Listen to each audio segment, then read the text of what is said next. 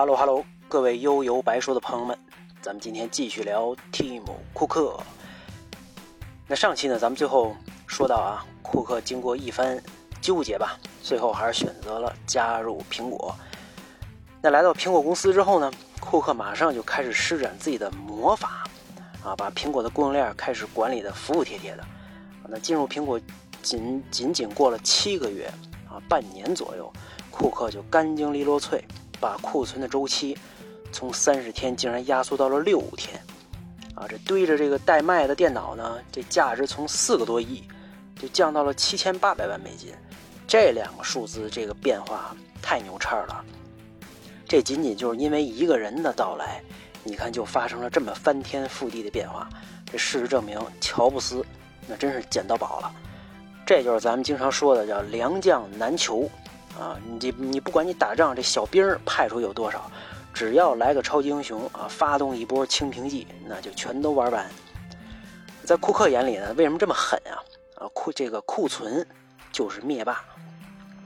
这一般库存产品的价值在一周之内下跌的非常快啊，所以库克认为你你必须得像经营牛奶公司一样去管理库存，你奶过了保质期，麻烦的可可就大了。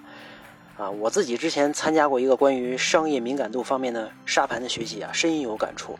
当时模拟的这第一个季度，我们组就因为操作算是失误，导致就出现了这么一个库存，啊，那就是这一个库存对我们当季度的经营情况就产生了非常大的影响。啊，你想想这一个库存啊，一没卖出去，二它还增加了成本，你还得给他花钱，啊，这里外里其实是双倍的暴击。我当时就瞬间非常理解啊，你为什么万恶的西方社会经常出现什么倒茶倒牛奶的事件啊？那库克解决库存问题呢，也没什么特特别的招啊。其实他这一大技能就是外包生产，把库存压力转移给这个供应商啊。你看这是是不是还以为他能有什么炫酷屌炸天的这个技能？其实说白了就是人家不干，我不管，我不干，我当然我就没库存了，对吧？我不我不干，我让别人给我干，啊，他甚至还说服了很多这供应商小弟。供应商小弟什么呢？就是你在我苹果的装配厂附近建厂，哎，这样我大哥我能罩着你啊，你还可以更快、更频繁的交付这个零件，啊，你又能省钱，对吧？你你还能更快，是不是很机智啊？那到了九九年的时候呢，这苹果的库存就非常少了啊，就只够明天。和后天的量，这库存货品价值不到两千万美元，而且他还保证能不断货，啊，这个水平其实已经超越了乔布斯他当年非常羡慕的戴尔了。这又没库存又不缺货，这劲儿啊是非常难拿的啊，需要不断的算是磨合磨蹭啊，才能达到这种境界。很多人其实现在都调侃小米耍猴，雷军耍猴啊！每次卖手机都玩各种抢购啊、饥饿营销啊、黄牛啊，如何如何。其实，你你你想想，谁不愿意多卖东西、多赚钱呀？啊，归根结底啊，还是这小米的供应链话语权不高，啊，不敢承担这么大风险啊！你看魅族这就快把自己给玩死了啊！所以雷军当年也是自己啊亲掌帅印，亲自管理供应链。也就这么个意思吧。那九七年的时候，苹果亏损十亿美金啊。九八年库克入职当年，苹果就盈利了三亿美金。你功劳这么大啊，苹果董事会那肯定得发钱呀。那给了一个份特别奖励，八十万美元年薪，五百万美元奖金，还有股票啊，总价值也非常高。乔布斯和库克这个算是正式联手啊，苹果这个开始真正要上天了。那苹果的电脑大家都知道叫 iMac，对吧？那当时是外包给了韩国的 LG 公司，那订单越来越大怎么办呀？这苹果必须得找更多供应商接活啊。他们看上谁呢？就是大家熟知的富士康啊，当然叫红海公司啊。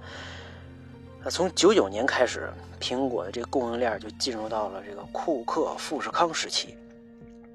富士康特别大的优势是什么呢？就是它超高的灵活性。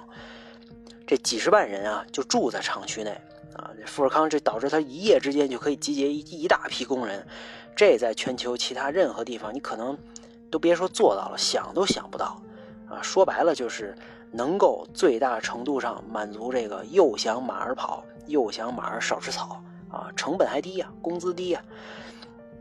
那富士康很早的时候其实就给苹果秀过肌肉了啊，当时离最早是第一代的 iPhone 啊上市没几周的时间啊，乔布斯有一次非常愤怒啊，冲进办公室，把兜里这 iPhone 掏出来，啪就给摔摔桌子上了。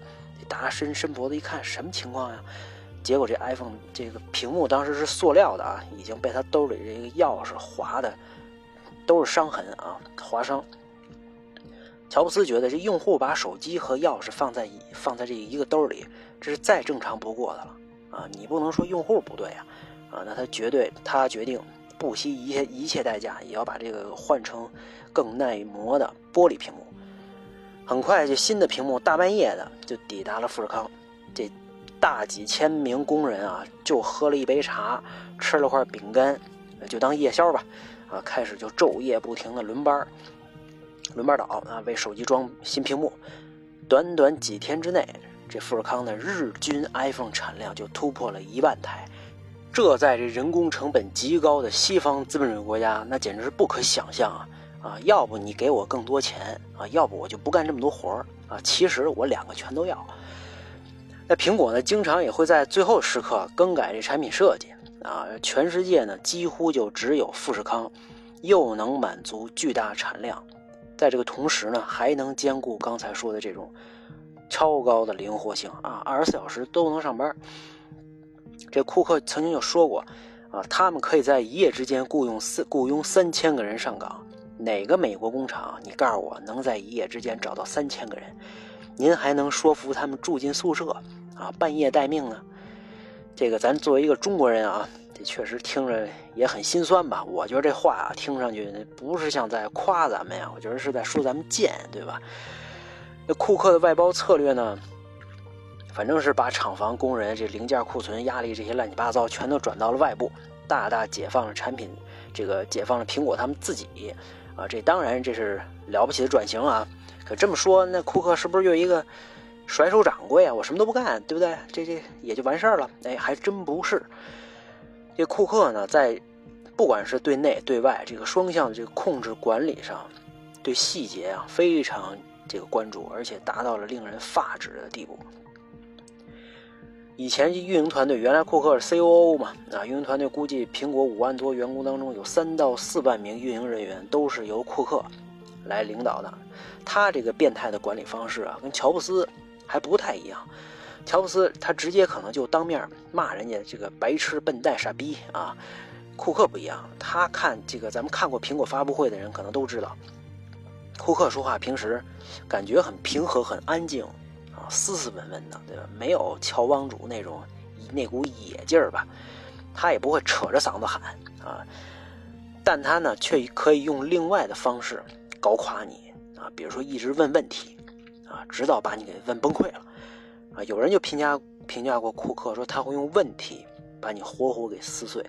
如果您是苹果的员工，那你最好把自己所做的工作啊烂熟于心，甚至能举一反三，不然库克可能在任何一个细节上揪你不放啊，让你解释清楚。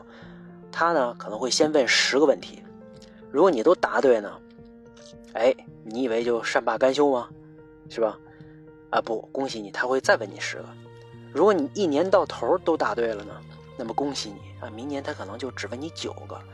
但如果您要是答错一个，他立马可能就追加二十个，甚至三十个啊，甚至更多。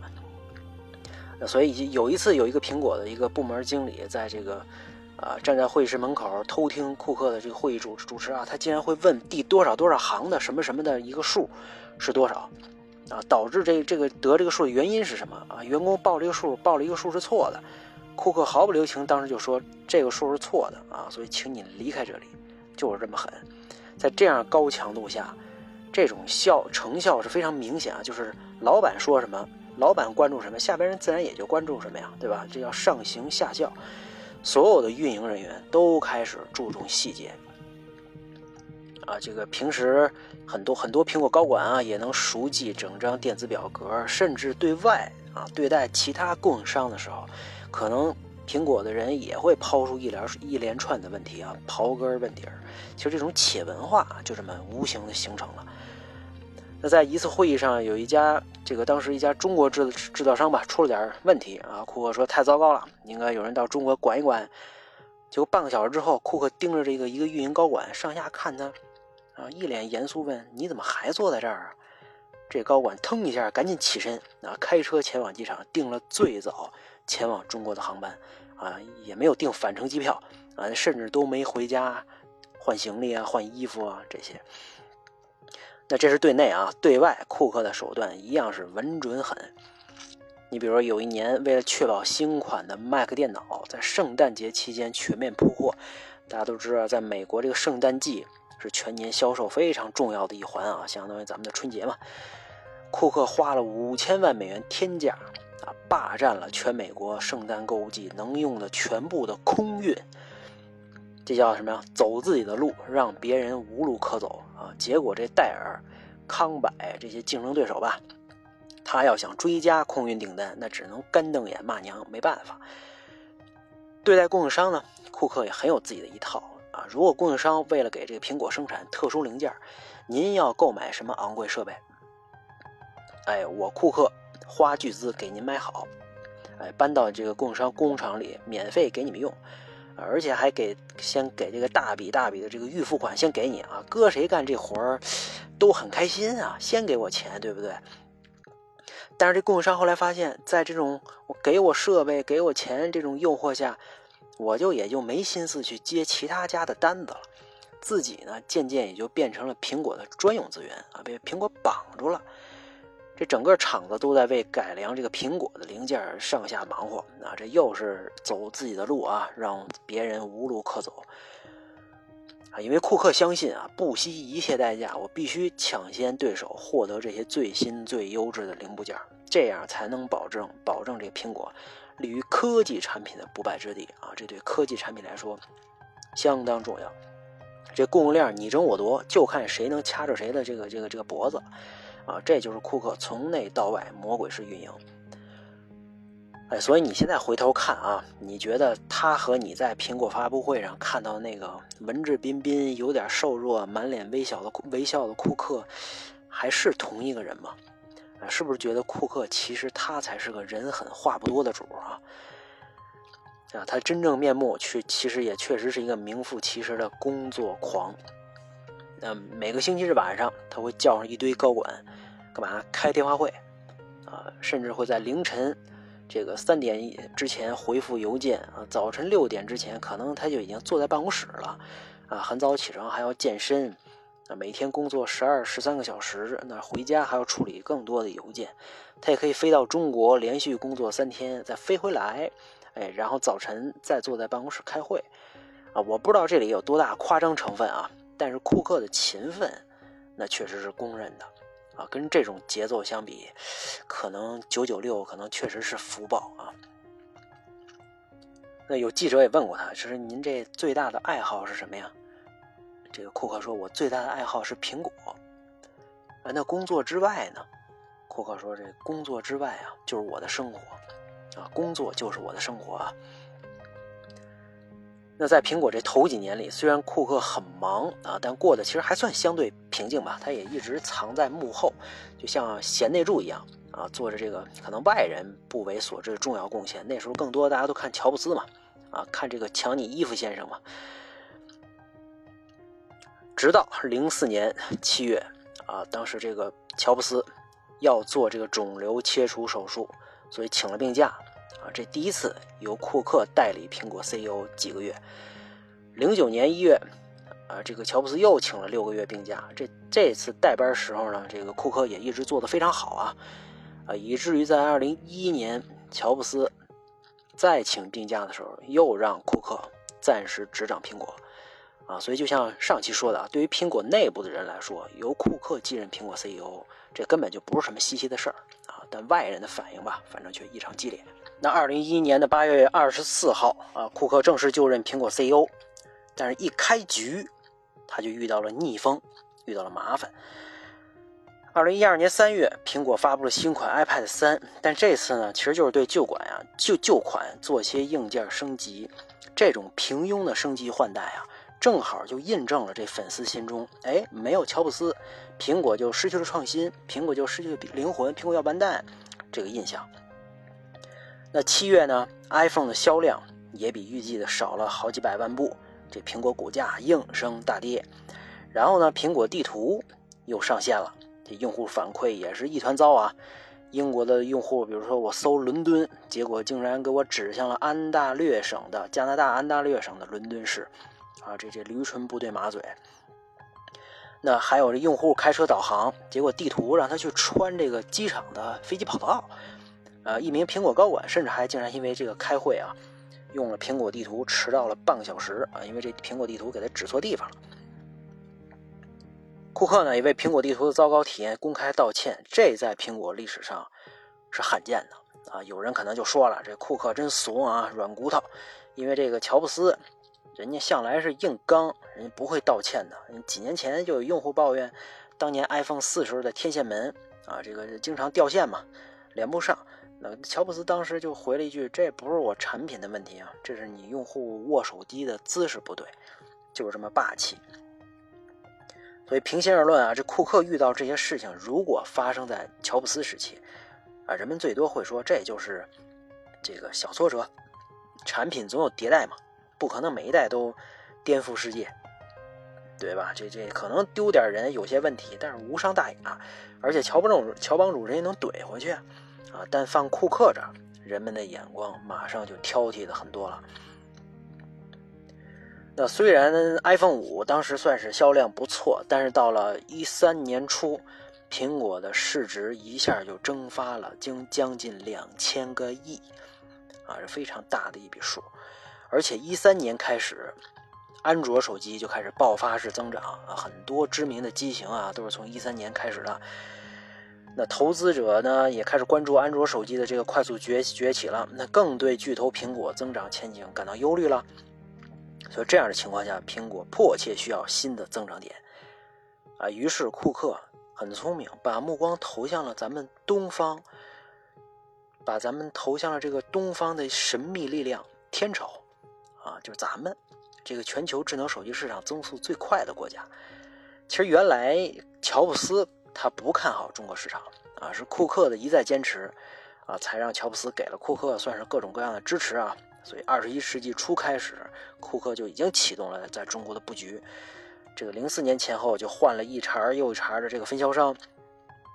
iPad mini 发布会啊，包括这个 iPod 的销量在中国也是有很大的增长。那一零年的时候呢，苹这个中国的销售额只占苹果总收入不到百分之二吧。那到了二零。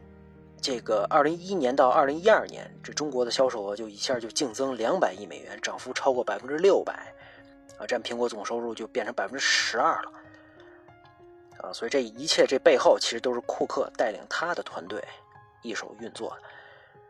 三年内，啊，库克就五次到访中国，啊，你对比之下，乔布斯好像是一次都没来过，啊，这反差非常大。他相信中国会成为苹果未来最大的市场。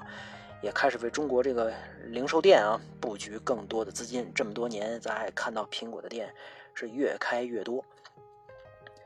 那随着中国市场快速崛起，西方市场也回暖啊，iPhone 5S 确实也是一个非常不错的一个产品。那苹果也透露，iPhone 全系手机当时在全球的销量也超过了五亿部啊。到了一四年的十一月，苹果的市值。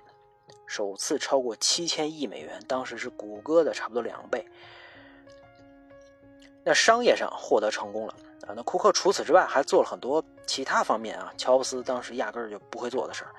你比如说这个，当时八十年代的时候，当时年轻气盛的乔布斯曾经亲自跑到过竞争对手 IBM 总部门前，干嘛呀？竖起了中指。这事儿库克可不敢干啊！啊，不但不敢干，二零一四年呢，库克还宣布和 IBM 合作，哎，共同为企业开发 iOS 应用程序 APP，啊，所以你看，这没有永远的敌人，只有永远的利益。而且众所周知，乔布斯几乎不太参与什么慈善事业，他认为我做的最大的慈善就是提升苹果这个公司的价值，哎，做出好的产品，这就 OK 了。而这个库克上任 CEO 不到半年啊，应该就为员工设立了一个叫慈善配对的一个项目啊，每年每个员工如果对外捐款，那苹果呢，我公司会追加同等数额的捐款，上限一万美元。啊，在最这个包括最初启动的两个月里，公司和员工总共捐赠就超过了二百六十万美元。那苹果这这个库克执掌苹果这么多年啊，更是捐了无数亿的美元给各种教育机构啊、环保组织啊、盈利这个这个非盈利组织等等吧。那在很多人眼里呢，苹果不差钱儿啊，这库克呢也是首家业当中的各中翘楚，他也很会赚钱。那在他出任 CEO 之后，巨头苹果呀是要风得风，要雨得雨。但是俗话说，创业容易守业难啊，稍有不慎，你看似一艘巨轮泰坦尼克号，也有可能撞上冰山呀。而且往往出事儿的呀，还不是业务的决策，可能是一些意料之外的其他乱七八糟的事儿。哎，比如这事儿就来了啊！大家都知道，苹果是非常关注用户的隐私数据的，这也是它的一个卖点。库克也曾表示，我们无意收集用户的个人信息啊，不会抓你的邮件、短信给你推广告。而且，这个二零一四年九月，i iOS 八正式发布，同时呢，也更新了一项新的隐私政策。苹果承诺不会为执法人员解锁 iOS 设备。哎，这就给自己啊埋了个坑这个，这因为这这这这话啊，苹果不想要你的数据，这个态度不仅在咱们中国听着不靠谱，在美国其实也差不多啊。风波也就由此而起了。首先，当时我记得有一百多位好莱坞好了好莱坞的女星，当时他们的私密照片，其实就是裸照啊，这就突然就被泄露到网上了。苹果的这 iCloud，因为它这照片都存在 iCloud 上了。成了众矢之的，这成了一个艳照门。苹果呢，肯定得为自己辩白啊，说是这黑客用钓鱼网站伪造成苹果官方的页面啊，欺骗用户登上去填了这个密码啊、用户名啊，然后再访问他们个人的 iCloud 账户，扒出照片啊。这俗说，换句话说，就是不是 iCloud 本身被黑客攻破了啊，这也就罢了。那这还不算完。一波未平，一波又起。这二零一五年底，美国加州一座城市发生了一起枪击案，导致了十四人死亡，二十多人受伤。这枪击案嫌疑人叫赛义德·法鲁克啊，不是叫马泽法克是吧？他当时就用了一台 iPhone，联邦调查局 FBI 破解不进去啊，交给了美国国家安全局。这个结果反正都破解不了吧？FBI 呢，他为了。破案啊，他希望苹果开发一个特殊版本的 iOS 系统，可以让他们无限无限次的尝试解锁。因为这个苹果手机你解锁次数多，它给你锁上了。说白了，就给咱国家走个后门啊！啊，其实这按咱们的这个思维惯性，国家也是在惩治坏人啊。提出这样的要求，好像也合情合理啊。那你让给就给呗啊！你你再说你要不给。请你喝茶，查你水表，你这也受不了啊！结果库克人家牛逼哄哄，人家竟然就竟然竟然竟然就拒绝了。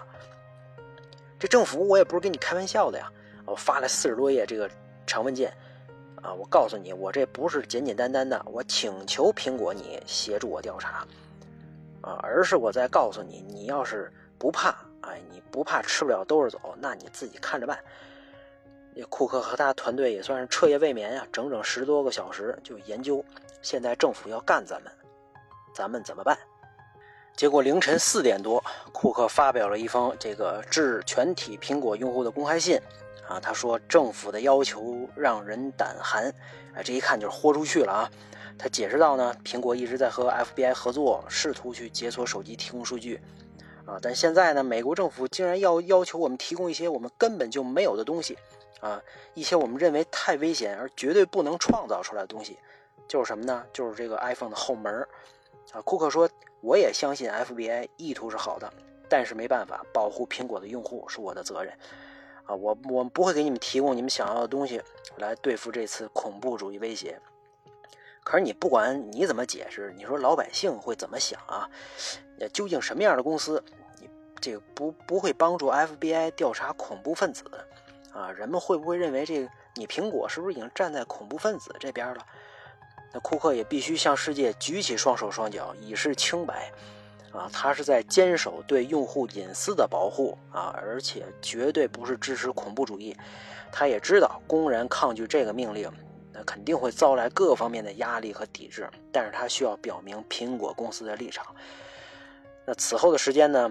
美国这个执法部门啊，也一直向苹果施压，要求他们拿出解决方案。特朗普甚至还指责库克说：“你怀有不纯的政治动机，呀，你库克你是想刷一波你自己的存在感呀，彰显你自己是多么地道的这个自由派啊！”所以特朗普推特上也是一直攻击苹果，让他们赶紧把凶手的手机信息给我交出来。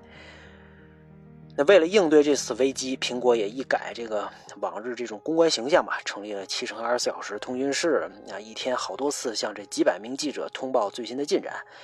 那既然干了呢，也就干到底啊！库克已经做好准备，把官司打到美国的最高法院去。啊，无论处境如何艰难，我苹果都不会放弃自己的信念，我一定硬刚到底。啊，原来只是苹果内部的员工知道这蒂姆·库克是个狠角色啊，寸步不让，据理力争。但这是公众第一次亲眼看到他这一面，啊，想不到这个看上去儒雅瘦弱的这小老头还挺横的啊。那这件事呢，也最后出现了就意想不到的转折吧。啊，库克也当时收拾好行装，正准备第二天去当庭作证，FBI 却突然要求法院无限期暂停对苹果的诉讼。啊，他们表示已经获得了手机当中的数据，啊，当然了，也没有公开破解的途径。后来有消息透露，这 FBI 找到了一家以色列的公这个小公司，破解了这家 iPhone，而且还花了几十万几十万美金。那最后也没发现什么有价值的信息。哎，这让之前这帮吃瓜群众如梦方醒，合着原来只要花钱就能解锁，那我的手机还安全吗？啊！我要这密码、指纹识别、面部识别还有什么卵用啊？他们这时候开始理解库克的这立场了。啊，当然了，这关于用户隐私的问题，也这因为这个事儿并没有达成什么新的法律决议。啊，那库克他自己的立场在这儿算是赢了一局啊。你反观安卓手机这边啊，尤其是国内的安卓生态。各种权限滥用、自启动、链式启动、强奸用户这种情况太多了，再加上什么百度罗宾先生啊，在号称中国这个国内用户愿意用隐私换方便啊，带一波节奏，那就算是最后上演了这个一出红颜祸水，那可能也没救了。呃，如果所以说，如果您比较还算是在乎隐私，虽然苹果肯定也不完美啊，但可能苹果手机是您现阶段的唯一选择。那后来呢？苹果也还是成为了这个人类历史上第一家市值达到一万亿美元的公司，啊，现在掉下来了啊，但是应该也接近，啊，但作为 CEO，这库克好像并不太看重这些。啊，他他在这个人们这个没什么兴趣关注的角落里，也做了很多鲜为人知的工作，比如说推动内部员工的性别平等啊、种族平等啊，增加员工的多样性啊。啊，他希望苹果的员工是开放的、包容的，而不一定是由白人男性一手主导的，啊，那样会阻碍创新。这就好像好莱坞电影里这些角色设置都是有讲究的，必须得政治正确。美剧《硅谷》里，当时那个公司呼利，呼利这家公司老板也调侃过，啊，一个团队总是由什么什么什么人组成啊，很有意思。可能确实硅谷就是这个氛围啊。说了这么多呢，和我们想象的不太一样的是什么呢？就是作为苹果公司 CEO，听上去高大上，各种牛叉但很多时候好像也没那么光鲜亮丽啊，也挺狼狈的，而且什么都是干出来的啊。习大大也说嘛，幸福生活都是奋斗出来的，呃，你需要把这个手插在泥里边，才能种出这个最鲜艳的花朵，不积跬步啊，无以至千里。你得上能九天揽月，下能弯腰掏粪，哎，这种状态才是完美啊。其实，在我心里呢，库克的传奇色彩不亚于乔布斯。那他属于低调的骄傲和人狠话不多的那一类，而且他还公开了同性恋身份，参加同性恋游行，啊，极度关注，甚至有点变态般的关注细节，极为严苛的个人作息，还包括刚才提到的啊，为了隐私和不惜和政府对着干，这些都说明库克骨子里啊是个有性格的人啊，只不过他不像乔帮主那么显摆，非得告诉你这个别人你是白痴啊，你是天才。其实真正的大哥呀，更多的还是内敛的。啊，当然了，库克的故事也远远没有结束啊！苹果也现在还在他的带领下继续前行，而且现在也有一种说法是，库克背后的库克好像叫杰夫·威廉姆斯，也是现任 C.O.O。有人说他可能是库克下面 C.E.O 的一个人选，而且库克现在确实也有。苹果公司自己的问题就是对产品的创新，大家都觉得苹果产品确实不行了，而且这个 iPhone 可能是爱叫 iPhone 十一是吧？这种往这个泄露图已经传出来了，确实是够丑，所以对产品的这种突破也是库克他们需要面对的问题。那最后呢，其实就是看着这个比咱们有钱啊，还比咱们。工作更努力的人，我不知道大家会怎么想啊？会不会想，你说工作和生活的意义到底是什么？对库克来说，他也说了，工作就是生活啊，把自己毫无保留的献给了献给一个组织，自己呢也获得了巨大的回报，走向了人生巅峰。哎，这个组织呢，反倒就变成了自己的孩子。我也突然想起来前一段看的一个日剧啊，叫《我要到点下班》，大概是这么个名儿。最后这女主角也是问同事们啊，最后这个工作到底是为了什么呢？啊，有人说是为了公司，有人说是为了发钱，有人说是为了成长。啊，最后咱这女主角其实说最后说啊，其实我也不知道是什么。啊，确实啊，这东西看上去好像没有什么统一的答案。啊，虽然现在好像到处都是正确答案。大家拜拜。